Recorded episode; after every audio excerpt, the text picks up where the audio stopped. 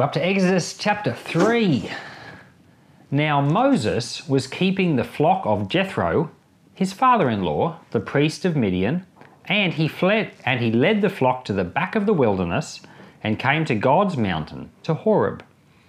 The angel of Yahweh appeared to him in a flame of fire out of the midst of a bush. He looked, and behold, the bush burned with fire, and the bush was not consumed. Moses said, I will turn aside now and see this great sight, why the bush is not burned. When Yahweh saw that he had turned aside to see God, God called to him out of the midst of the bush and said, Moses, Moses. He said, Here I am. He said, Don't come close. Take off your sandals from off your feet, for the place you are standing is on holy ground. Moreover, he said, I am the God of your father, the God of Abraham, the God of Isaac, and the God of Jacob. Moses hid his face, for he was afraid to look at God.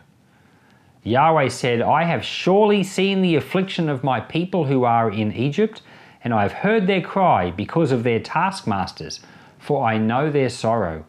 I have come down to deliver them out of the hand of the Egyptians, and to bring them up out of a land to a good and large land, to a land flowing with milk and honey, to the place of the Canaanite, the Hittite, the Amorite, the Perizzite, the Hivite, and the Jebusite.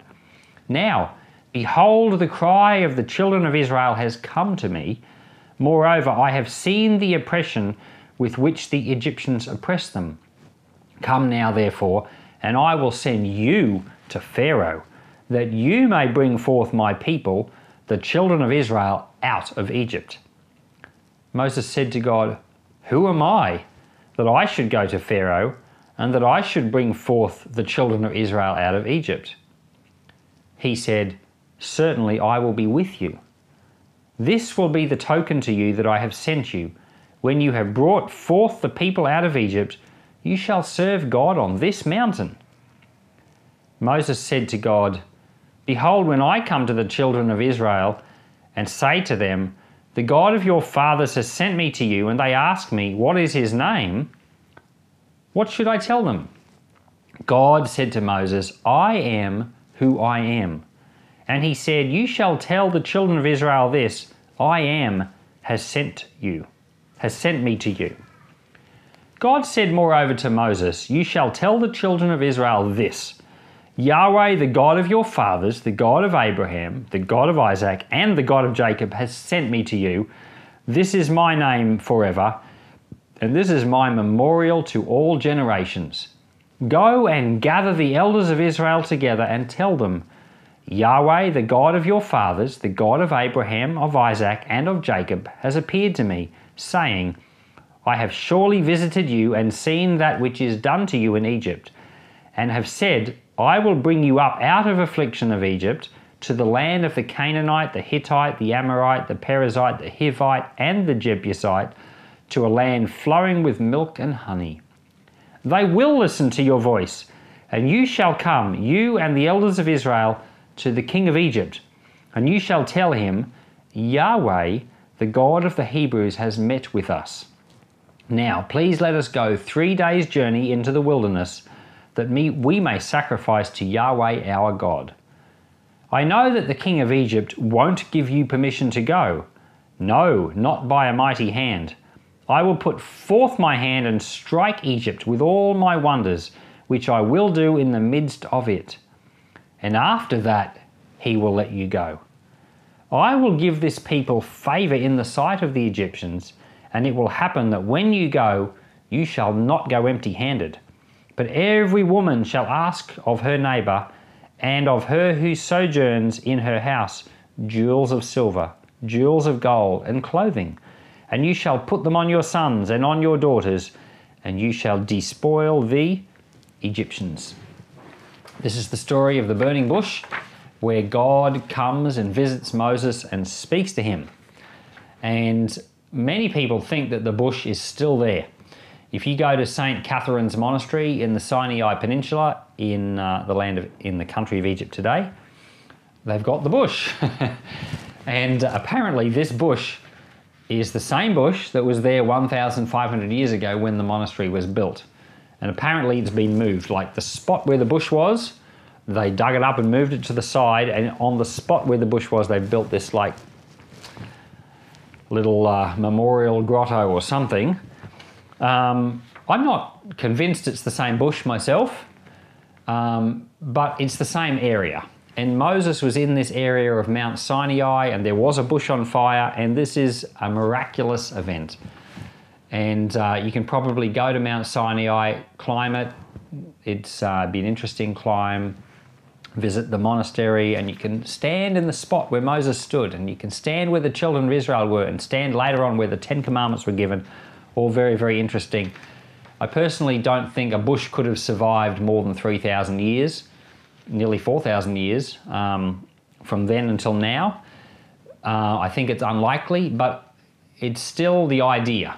And um, so the Lord speaks, and this is 145 years since God seems to have last spoken. Now, God was speaking to Jacob 145 years earlier. You know, God was had said to Jacob what he was going to do. I'm going to send you to into Egypt, and your pe- your children are going to going to struggle and they're going to be slaves, but I'm going to bring them out. And, I'm, and these were the promises that God gave first to Abraham and then to Isaac and then to Jacob. And then there was this silence 145 years.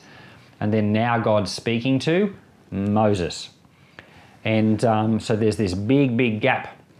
If you're wondering where the 400 years in Egypt was, please listen to my Toby talk. How long were the Israelites in Egypt? Now, Moses doesn't think he's good enough. And um, so his first thing is he says to God, Who am I that you'd pick me? And um, on one hand, this is good. It's good that Moses doesn't think that he's up to the task. And God never picks people who think they're capable. God tends to uh, always pick people that realize that they need his help. And this is humility. Moses is definitely a humble person, um, but Moses Moses actually doubts his ability so much he doesn't want to like he really doesn't want to go. And in the very next chapter, he not only has this objection, but he has three more objections. And then even after he gets to Egypt, uh, he has more objections. And uh, but God doesn't let him off the hook, and so Moses is forced into the position, despite how bad he feels about himself and how incapable he feels. He has no choice but to obey God and trust. And it's actually a wonderful place to be in. Later on in Numbers 11 or 12, it says that Moses was the most humble man on the face of the earth. So he really thought lowly of himself he genuinely thought lowly of himself. But humility isn't just thinking lowly of yourself, it's also combined with a trust in God where you depend on Him for help. True humility knows that God is strong. And so you've got confidence. It's just not confidence in yourself. You've got confidence knowing that God will help you. So we shouldn't self loathe, like put ourselves down and say bad things about us like alone like that. But it's it's fine for us to be aware of our limitations and completely trust the Lord to help. And that's real humility. And so there's times with the Lord's help we can say, I can do this. we know that you, I myself can't do this, but I with the Lord can do this. And we can have a lot of confidence going forward because we know the Lord is with us. And that's why we can say something like, I am an overcomer through Christ who strengthens me. Uh, because if Christ didn't strengthen us, we would not be an overcomer. That's why we can, the Bible says, let the weak say, I am strong, let the poor say, I am rich.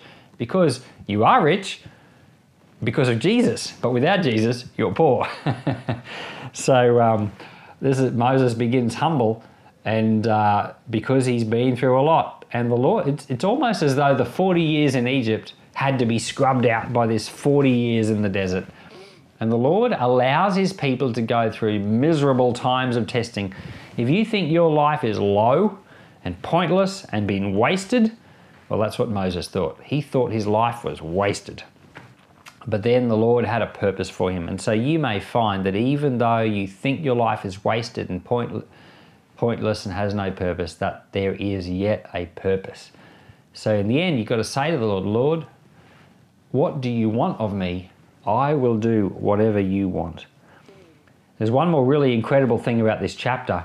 God reveals his name. And his name turns out to be a weird name, like I am. I am who I am.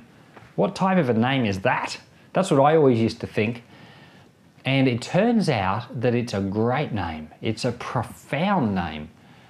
It's, it's a name that says, I exist on my own. I am.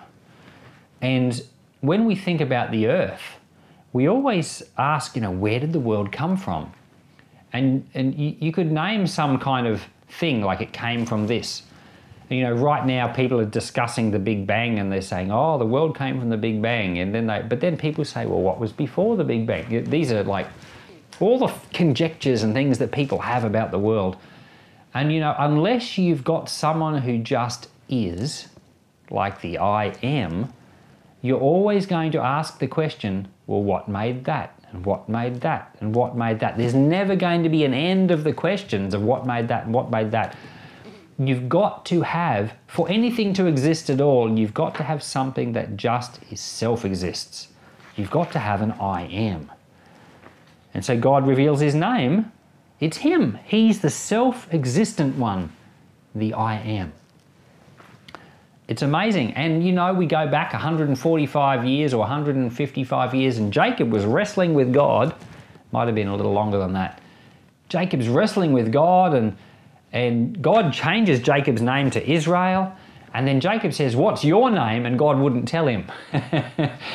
so it's crazy. God would not tell Jacob his name, but now he reveals his name.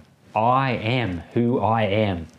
The I am is, is decided to reveal who he is. And, you know, there's this process through history of God revealing himself. And now we know God's name but on the other hand, there's a lot about God we just don't know. And um, so in this chapter, we learn God's name. We learn that God is the self existent one. And someone has, something like that has to exist, or nothing could exist. We learn that there is no other God, He's the only God. We learn that God was working to answer prayers before they were even prayed. You know, like God's called Moses as an answer to the prayers of the Israelites, but he was preparing Moses before they prayed. And we learn finally that God is holy. When, when Moses came to the burning bush, God says, Take off your, your shoes because you're standing on holy ground. And holy means belongs to God. And if we're walking with the Lord and we're trying to follow Him, then we need to have reverence because He is holy. And we need to not be flippant about this God who is the I am, but we need to realize that we need to be very thoughtful about the way we live. So, Heavenly Father, help us to be reverent, help us to be holy. We may not have our shoes off all the time, um, but Lord, help our hearts to be reverent before you and holy, uh, mindful that you are holy. And Lord, I thank you that in this chapter you revealed your name. You've also revealed that you're a, a, God who cares about people. You care about the fact that there was people in slavery. You cared about bondage. You cared about the fact that, Lord, they cried out to you and you, you heard their prayer. Lord, in this chapter we see so much of what type of a God you are. And we thank you for that. And now, Lord, let us walk a life that is a humble life, like Moses was humble. Give us that grace, I pray. In Jesus' name, amen.